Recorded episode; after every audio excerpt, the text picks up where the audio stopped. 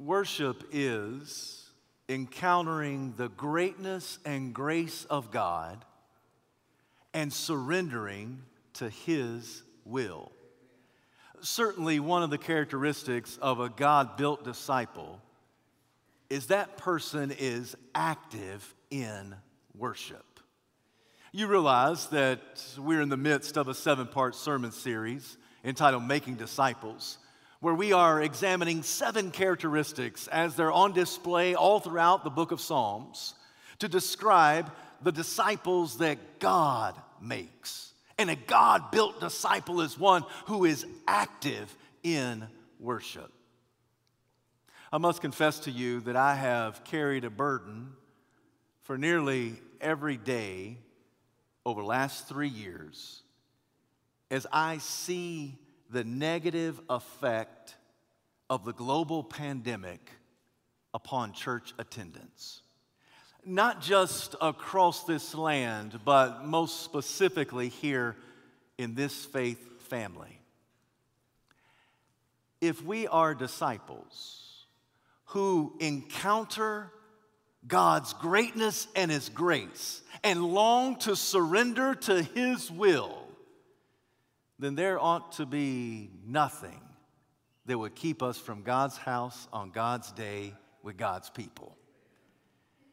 That even if the Alabama National Guard were to barricade the entrance to this sanctuary, you would anticipate seeing a long line of disciples of Jesus Christ as we elbow our way into the church because nothing could keep us from worshiping the Lord. I realize that there are a few saints because of health concerns, they should not, could not return to God's house. Oh, but that's the exception. That's not the norm. Now, praise God, there are no restrictions to worship attendance these days.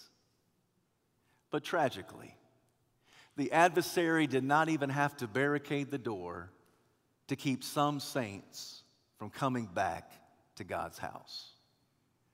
I do not say this to shame you.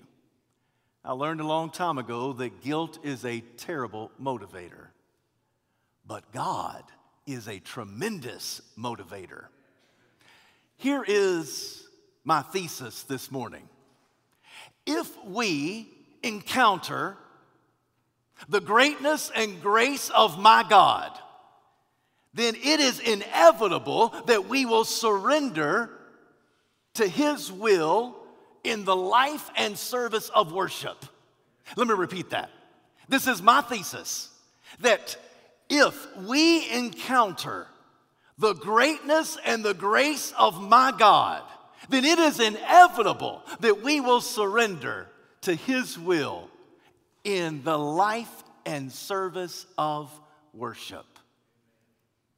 Today, I want to see the greatness of God, and I want to see it through the lens of Psalm 24. If you have your Bible, I invite you to take it and turn there. Once you've found your place in sacred scripture, please stand out of reverence to the public reading of God's holy word. As today we examine Psalm 24, a psalm of David. Please hear the word of the Lord, beginning at verse 1. The earth is the Lord's and everything in it, the world and all who live in it. For he founded it upon the seas and established it upon the waters. Who may ascend the hill of the Lord? Who may stand in his holy place? He who has clean hands and a pure heart, who does not lift up his soul to an idol or swear by what is false.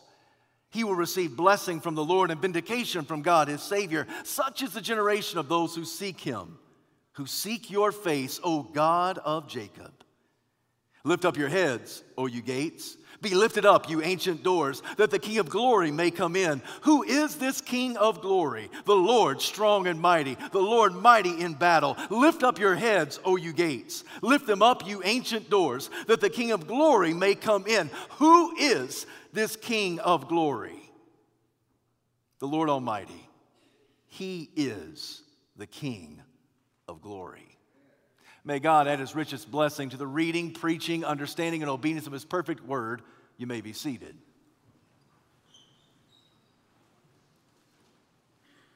Traditionally, the backdrop of Psalm 24 is the occasion when David brought the ark of God back into the city of God. David assembled some 30,000 men.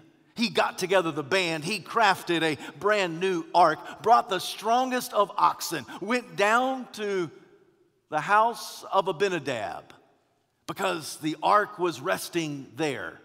He employed the services of the son of that priest, and those two young priests were named Uzzah and Ahio. David had them position the ark on the newly fashioned cart, and off they went from Abinadab's house back to the city of Jerusalem. The band was playing, David was dancing, he was singing, he was shouting, he was moving, he was grooving, he was getting excited. But all of a sudden, one of those dumb oxen stumbled. The ark that was resting on the cart teetered this way and then that way. And Uzzah reached out to steady the ark, and I don't blame him, and neither do you. But the moment his flesh touched the holy ark of God, he died right there on the spot. Well, the band stopped playing, and David stopped dancing, and all the excitement was just evaporated from the place. Scripture says that what Uzzah did that day was an irreverent act. They took the ark and left it there. By now, they're at the home of Obed Edom. It remained there for some three months. David went back to the city of Jerusalem with this one question in his mind How can I get the ark of the Lord to me? How can I get it back to its rightful place in the city of God? How can the ark of the Lord ever come to me? I think that David went back into his study. I think he had some quiet time. I think that he read scripture and he prayed and he thought. And then he read some more scripture and he prayed some more and he thought some more. Eventually, he came to Numbers chapter 4. Because in Numbers chapter 4, it gives specific instructions that the ark is crafted in such a way that on each of the four corners, there's a gold ring. Acacia wood poles were supposed to be placed through those gold rings. And the ark was to be transported from point A to point B on the shoulders of the priest of God.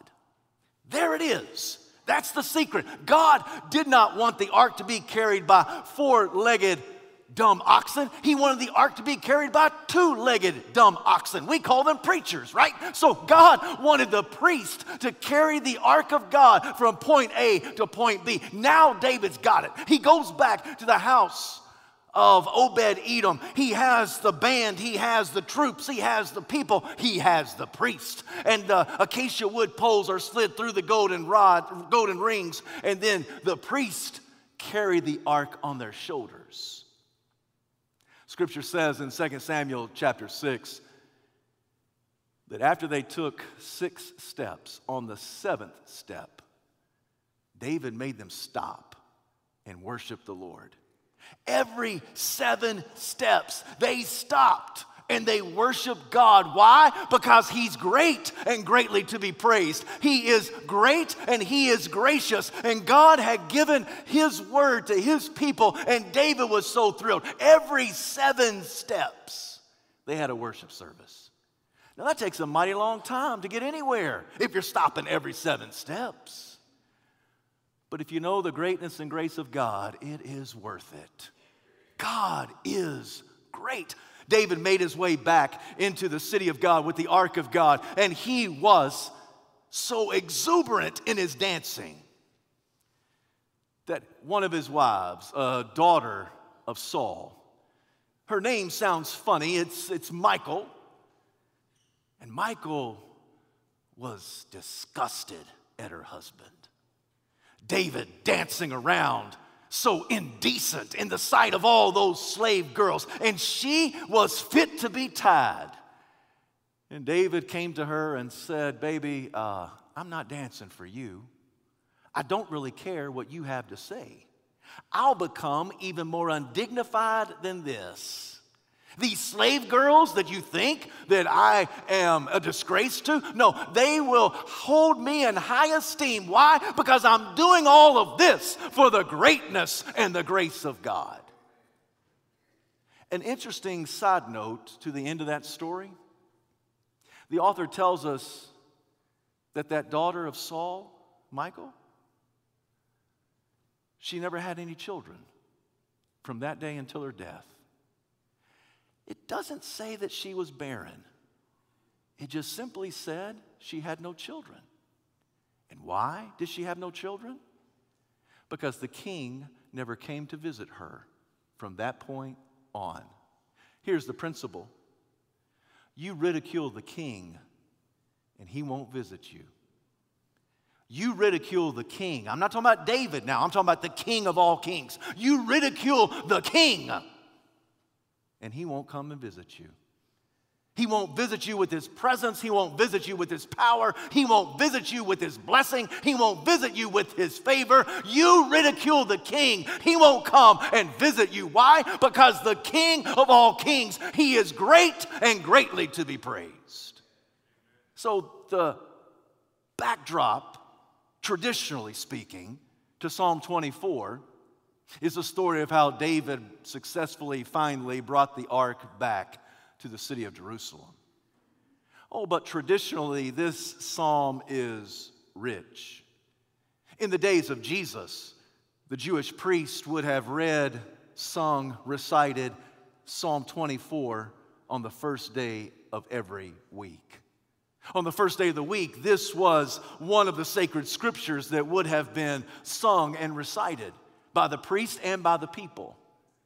So it stands to reason that when Jesus triumphantly entered Jerusalem the very last week of his life, on the first day of the week that we call Palm Sunday, outside the temple, the people were shouting, Hosanna! Blessed is he who comes in the name of the Lord.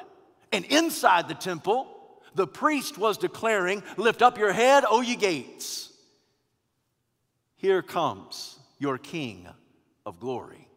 Now, if that's true, which I know it is, that would also stand to reason that at the end of that week, Jesus was betrayed, he was handed over, he was executed, he was crucified he was placed into a borrowed grave. And on the third day, which is the first day of the week, we call it Easter Sunday morning, Jesus rose from the dead. On that day, outside of the temple, on that day, outside of the tomb, Jesus proved he's victorious over sin, death, hell, and the grave. Jesus got up from the grave.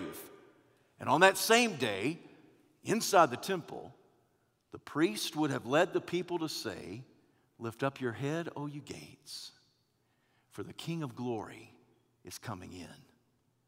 Now, the church, they valued Psalm 24 so highly that on the day of ascension, every year, the church would recite Psalm 24. You ask the question, what is the day of ascension? That's 40 days after Easter. That's the day that Jesus ascended into the heavens. The story is told in Matthew 28. The story is told in Acts chapter 1. It's there that as Jesus was caught up in a cloud, he was ascending into the heavens, that the disciples were staring spellbound into the sky, and angels appeared. And they said, This same Jesus that you have now seen go up into the heavens will return in like manner. And every day of ascension, the church would remember this psalm Lift up your head, O you gates, for the King of glory is coming in. This psalm is rich. Why? Because it portrays the greatness and the grace of God Almighty.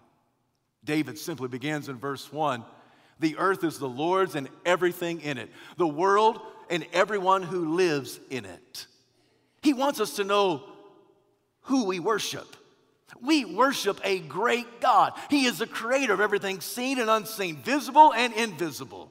He's made everything and everybody. He's made every person, every plant, every tree, every insect. He's made all things. The earth is the Lord's, and the world is His, and everyone who lives in it. So, the God that we worship is the God of this world, He's the God of this cosmos. He is the one true God. This is our God's world. Whether it's from Africa to Asia, from Europe to the Americas, this is God's world. The God that we worship, He's not a tribal God, He's not even a national God. Ours is a global God. He's the God of the world. In fact, it has often been said that God chose a planet, a people, and a place to display the greatest drama that's ever been told. God chose a planet. He could have sent his son anywhere, but he chose the third marble from the sun. He chose the earth. The earth is the Lord's, everything in it. He sovereignly selected the earth to be the place where you and I would dwell and where Jesus would come to seek and save the lost. God chose a planet, He chose a people. He could have chosen any group of people, but He chose the Jews. That through the Jewish heritage, the Messiah would come. He chose a place. He chose a sliver of land no bigger than the state of New Jersey. We call it Israel. And God chose a planet, a people, and a place as the stage of the theater upon which his great drama would unfold. That God would step out of heaven and step into earth through the birth canal of a virgin girl that Jesus would come, he would live a perfect life, he would die on the, on the cross for not his sins, but your sins. He would be buried in our tomb, a stone would be rolled in front of it, and on the third day, he'd be raised from the dead, victorious over everything that kills us, victorious over everything that holds us back, victorious over sin, death, hell, and the grave. And this great drama, God chose on this planet with these people at this place so that we would know his greatness and his grace both now and forevermore. David uses the first two verses just to talk about our great God. You've got to know who he's talking about. This is a global God, he's the God of this world. But then in verse 3, David asks a very important question Who may ascend the holy hill of God? Who can gain an audience with God Almighty? Who has the right to stand in the presence of sheer holiness? Who may ascend the holy hill of God? He not only asks the question, but he answers it. He says, uh, The individual who can stand in the presence of God Almighty is one who has uh, clean hands and a pure heart authentic worship, and honest living. That person can stand in front of God Almighty. That person who has clean hands. Throughout the scripture, whatever you put your hands to, it represents the work that you do, the deeds that you perform. And the work, the labor, uh, the actions that you do in front of others, and even when nobody is watching, it's got to be clean. The Lord said through the prophet Isaiah, Stop bringing meaningless sacrifices. They were meaningless because of the lives that the people were living, the, the, the things they were giving their hands to. Stop bringing meaningless sacrifices to me. Learn to do right. Who gets to decide what's right? Who gets to decide what's wrong? God Almighty gets to decide. So you do what's right in God's eyes. You do what's right when people's eyes are upon you. You do what's right when nobody else is watching you. That gives clean hands. Also, a pure heart. Once again, that word purity is a word for morality and holiness in the sight of God. Do you remember what Jesus said? Blessed are the pure in heart, for they will see God. That if you want to see the greatness and the grace of God, you've got to have a pure heart. If you have a contaminated heart, you got no shot at seeing the Lord.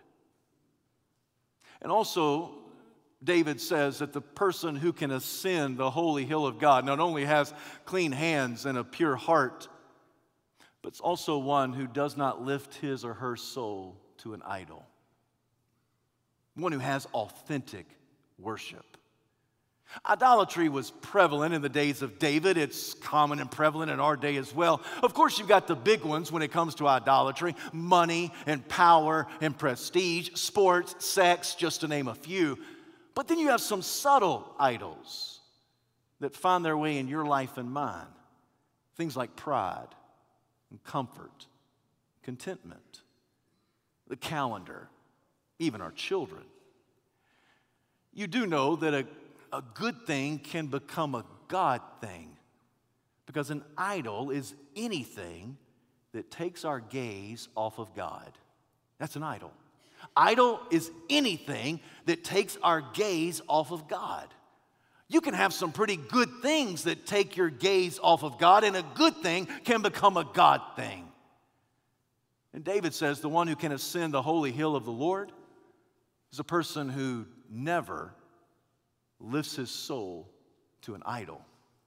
But there's a fourth characteristic, and it's one who has an honest life. He does not swear by anything that is false. Every word that tumbles from your mouth is to be the truth. Every word. Because Jesus said elsewhere, out of the overflow of the heart, we speak.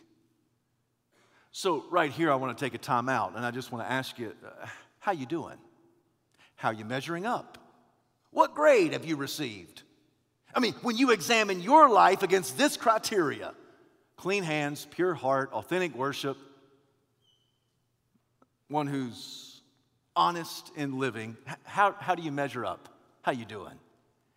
I got to be honest with you.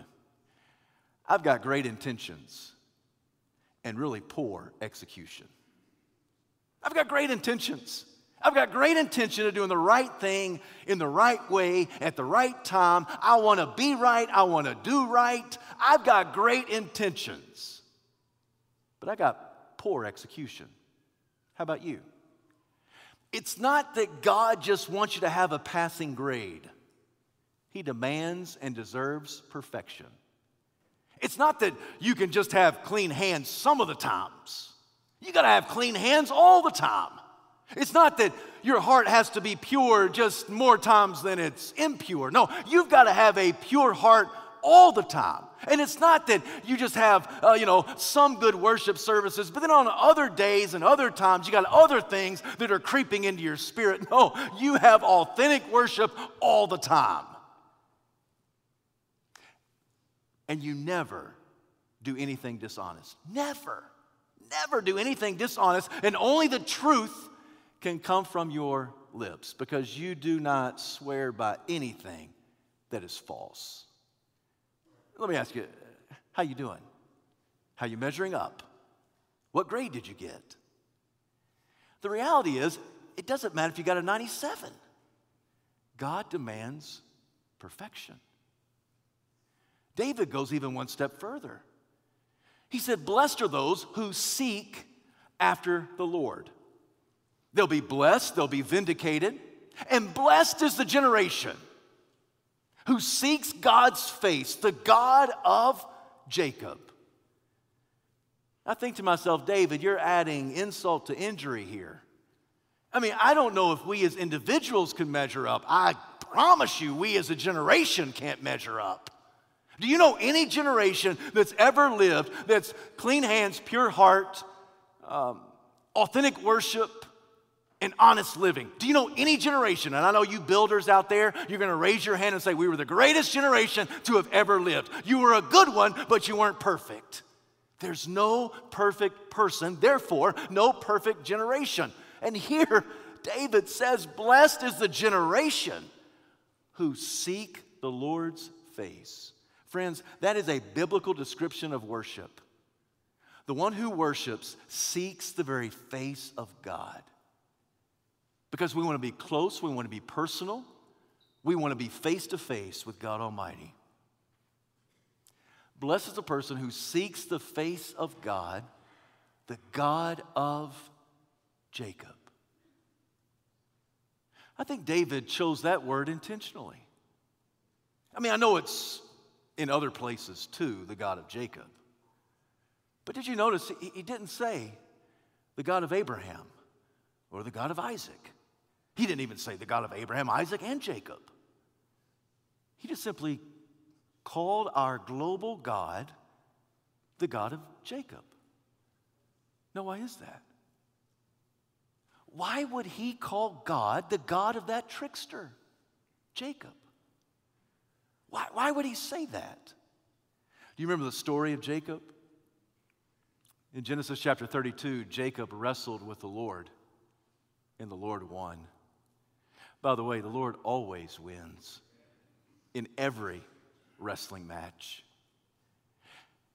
Jacob encountered God Almighty. He wrestled with the greatness of God. The next morning, God stopped playing with Jacob. He said, What's your name? I'm going to change it. No longer will you be called Jacob, you'll be Israel. That's important because a name signifies essence and character. The name of Jacob, the very essence and character of Jacob, was going to be changed. Why? Because he had an encounter with God Almighty.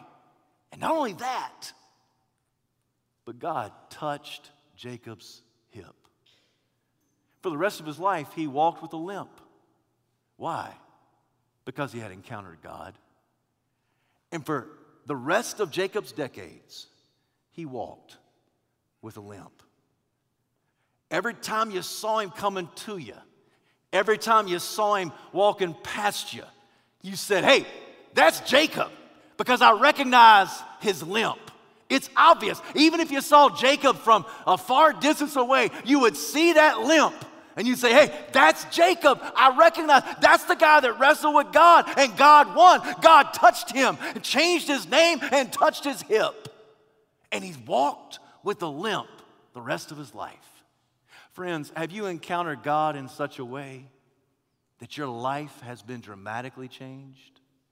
He not only changed your name, He not only changed your identity, he no longer changed your destiny, but He also changed your walk.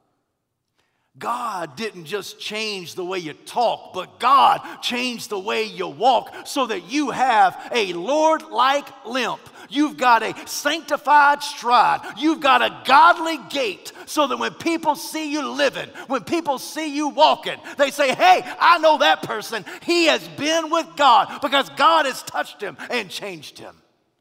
Friends, I wonder how's your walk? Do you walk with a limp? I'm not asking for you to have what Tony Evans calls a loser limp. In our men's Bible study, Tony Evans talks about the loser limp that athletes get when they miss the tackle, miss the three pointer, uh, strike out at the plate when they get up from the field, when they walk back to the dugout, when they walk back down the court, oh, they've got a limp, and it's a loser limp. They're not really hurt, they're just embarrassed. They're embarrassed because they didn't make the tackle. They're embarrassed because they didn't make the play. They're embarrassed because they didn't make the shot. But give it just a little bit of time and they'll stop limping around. I'm not asking, do you have a loser limp? where you're just trying to give an excuse of why you're not as faithful as you ought to be. I'm asking, do you have a Lord like limp? Do you have a sanctified stride? Do you have a godly gait where you live your life in such a way that it's just obvious as you walk around that other people see you and they say, that guy, that gal, been with God. And God touched them and changed them. I think that's why David says, Blessed are those who seek the face of God, the face of God of Jacob. You get to the end of verse 6, and hopefully you reach the same conclusion I reach. There is no hope for me except in God. I can't be clean enough. I can't be pure enough. My worship can't be authentic enough. My life is not honest enough. You get to the end of verse 6, and you have to agree with David there is no hope for us.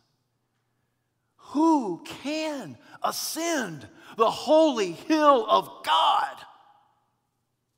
Because since God demands perfection, I'll be the first to raise my hand to say I'm imperfect. And I wonder if there's any other imperfect saints here in the house today. And you would say, Yeah, I'm, I'm far more contaminated. I am far less holy than I ought to be. So, what do we do? Verse 7, verse 8, verse 9, verse 10. Lift up your head, O ye gates. The King of glory is coming in. Lift up your head, O ye gates. The King of glory is coming in. Who is this King of glory? He's the Lord, strong in battle. This is the King of glory. He's the only help for you and for me. Lift up your, your heads, O ye gates. The city gate was a place where business transaction took place. The gates always opened outward to let people in. And at the city, the businessmen, the businesswomen, they would do their transactions at the gate. I contend this morning that the greatest transaction in human history took place right outside that city gate right outside the city gate of Jerusalem on a hill called Golgotha, the place of Calvary. It is there that Jesus died, not for any, any sins he had committed, but for all the sins I have committed, all the sins that you have committed. And Jesus paid a penalty he did not owe because we have a sin debt that we cannot pay. And in those few hours on that faithful Friday, God squeezed an eternity's worth of your condemnation and my condemnation so that Jesus endured my hell and your hell in our place on that Friday. And Jesus died for our sin. Jesus died for our sake. He bowed his head, he gave up his ghost. They took his dead body off the cross, placed him into a, a grave. They rolled a stone in front of it. He stayed there Friday, all day Saturday, even early into Sunday. But then God the Father said to God the Son, by the power of God the Spirit, get up. And the dead man got up and walked out of the grave.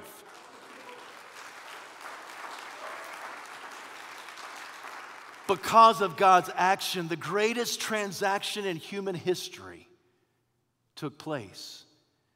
We give God our mess, and He gives us His mercy. We give Him all of our rags, He gives us all of His righteousness. We give Him all of our gross sin, and He gives us all of His glorious Savior the Lord Jesus Christ. And where did that happen? Right outside the city gates. I find it interesting that when David gets to the final stanza here, between verses 7 to 10, on two occasions he says, Lift up your heads, O ye gates. Says it twice, once in verse 7, once in verse 9. Also, on two occasions, he asks the question, Who is the King of glory? He asked that question in verse 8 and in verse 10. My question to you is why did David have to say it twice?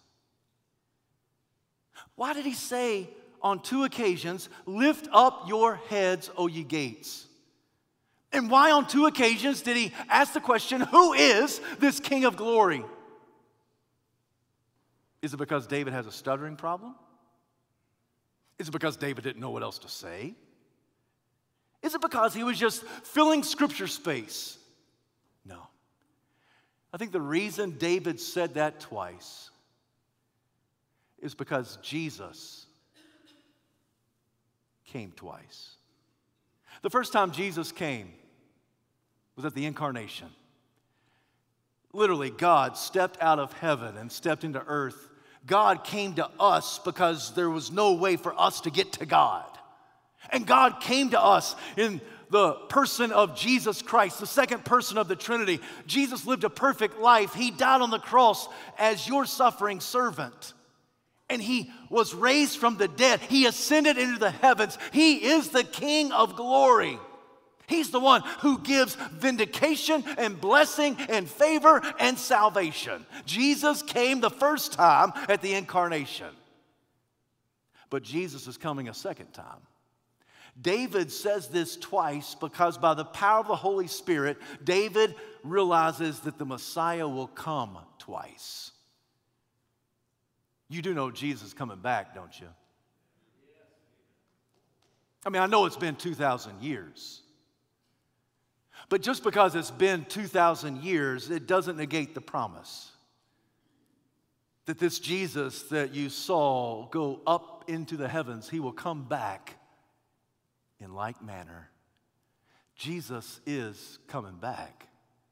And when he comes back, he'll enter through that eastern gate. I've never been to Israel. Maybe I'll go one day. But I've seen the story, I've seen the pictures, and I've heard the stories. That many years ago, followers of Islam, they walled up the Eastern Gate. I think they did it out of fear. Maybe Jesus is the Messiah, and maybe he will try to come back through the Eastern Gate. So, followers of Islam, they, they walled up that Eastern Gate.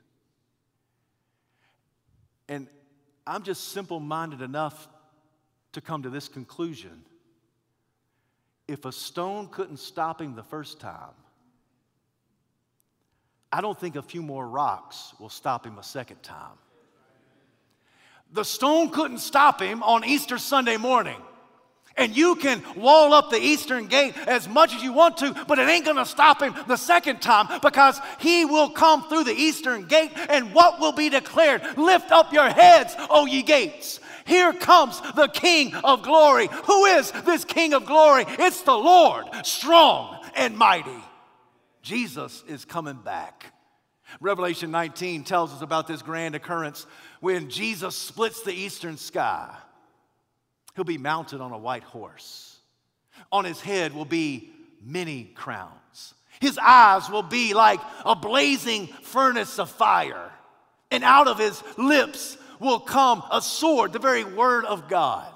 He'll be draped in a righteous robe that's dipped in redemptive blood. On his thighs will be tattooed his title and his name, King of Kings and Lord of Lords. He'll be mounted on that white horse. He will come with his holy entourage. He will peel back the eastern sky. They will come and descend right there on that sliver of land called uh, Israel. He'll go to Jerusalem. He'll go through the eastern gate. He will set up shop and rule and reign for a thousand years, and then he will take us into the eternal state. I'm just here to tell you Jesus came once and he's coming back again.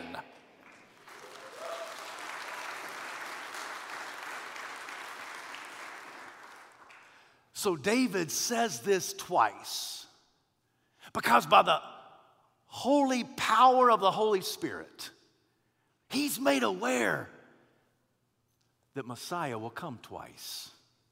Yes, we are living between the advents, between the first coming and the second coming of Christ. But regardless of when you live, we hear the words of David Lift up your heads, O ye gates the King of glory is coming in. See, I think when you see the greatness and grace of my God, you will inevitably surrender to His will in the life and service of worship. So on Monday, we worship Him. And on Tuesday, we praise Him.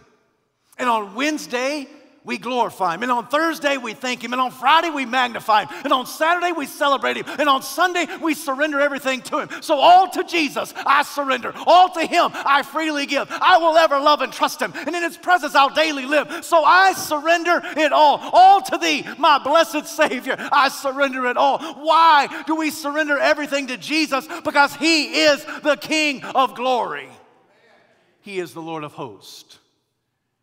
He is the maker of everything seen and unseen. He is the global God of this world and the universe. He is the righteous Redeemer. He is the mighty Messiah. He is worthy of all of our praise. The only hope we have is Him. The only chance we have of standing in the holy hill of God Almighty, in His glorious presence, the only chance we have is Jesus. Because I'll go ahead and tell you, your hands, they're not clean enough. Your heart, it is not pure enough. Your worship is not authentic enough. And your life is not honest enough. Not enough to stand in the presence of a God who demands and deserves perfection. So the only hope we have is for the King of glory to vouch for us. The only shot we've got is for King Jesus to say, This one belongs to me. So my righteousness belongs to him. My righteousness belongs to her. My hope is built on nothing less than Jesus' blood and his righteousness. I dare not trust the sweetest frame. I wholly lean on Jesus' name, on Christ, the solid rock I stand. All other ground is sinking sand. You see, when I, I think that when we catch a glimpse, when we have an encounter with the greatness and the grace of my God, we will inevitably surrender our will to Him in life and service of worship. You know, uh, if God's favor would rest upon us, and if we would come hungry to catch a glimpse of the greatness of God, this room isn't big enough for four services to hold all the people. That's just how great our God is. God is great, and He's greatly to be praised. And the only way we stand in His presence is by the transfer of righteousness that comes to us through faith in the accomplished work of Jesus Christ. We just believe who Jesus is and what he did. And we declare, Lift up your head, O ye gates. The King of glory is coming in. I don't know about you, but I want to be a God built disciple, one who is active in worship who simply encounters the greatness and grace of God, and life is never the same because you walk with a Lord like limp, and everybody recognizes you as one who's been touched and changed by God Almighty. And your only response is to surrender to Him, His will for your life. In your life of worship, in your service of worship, it is all, it is all about Jesus. Heavenly Father, we bow before you. Lord, we give you this invitation. And Lord, we, we pray that uh, you will help us have a divine encounter with you. Lord, help us to catch a glimpse of your greatness. Help us to be a recipient of your grace. Help our lives to be touched and changed. Uh, Father, we declare that we need you. So, Lord, there may be some people who need to come and confess sin here at the altar. There may be some people that need to come and pray for a family member or a spouse, a grandchild perhaps. There may be somebody else who needs to come and, and pray for a health concern or, a, or a, a financial crisis or something going on at work.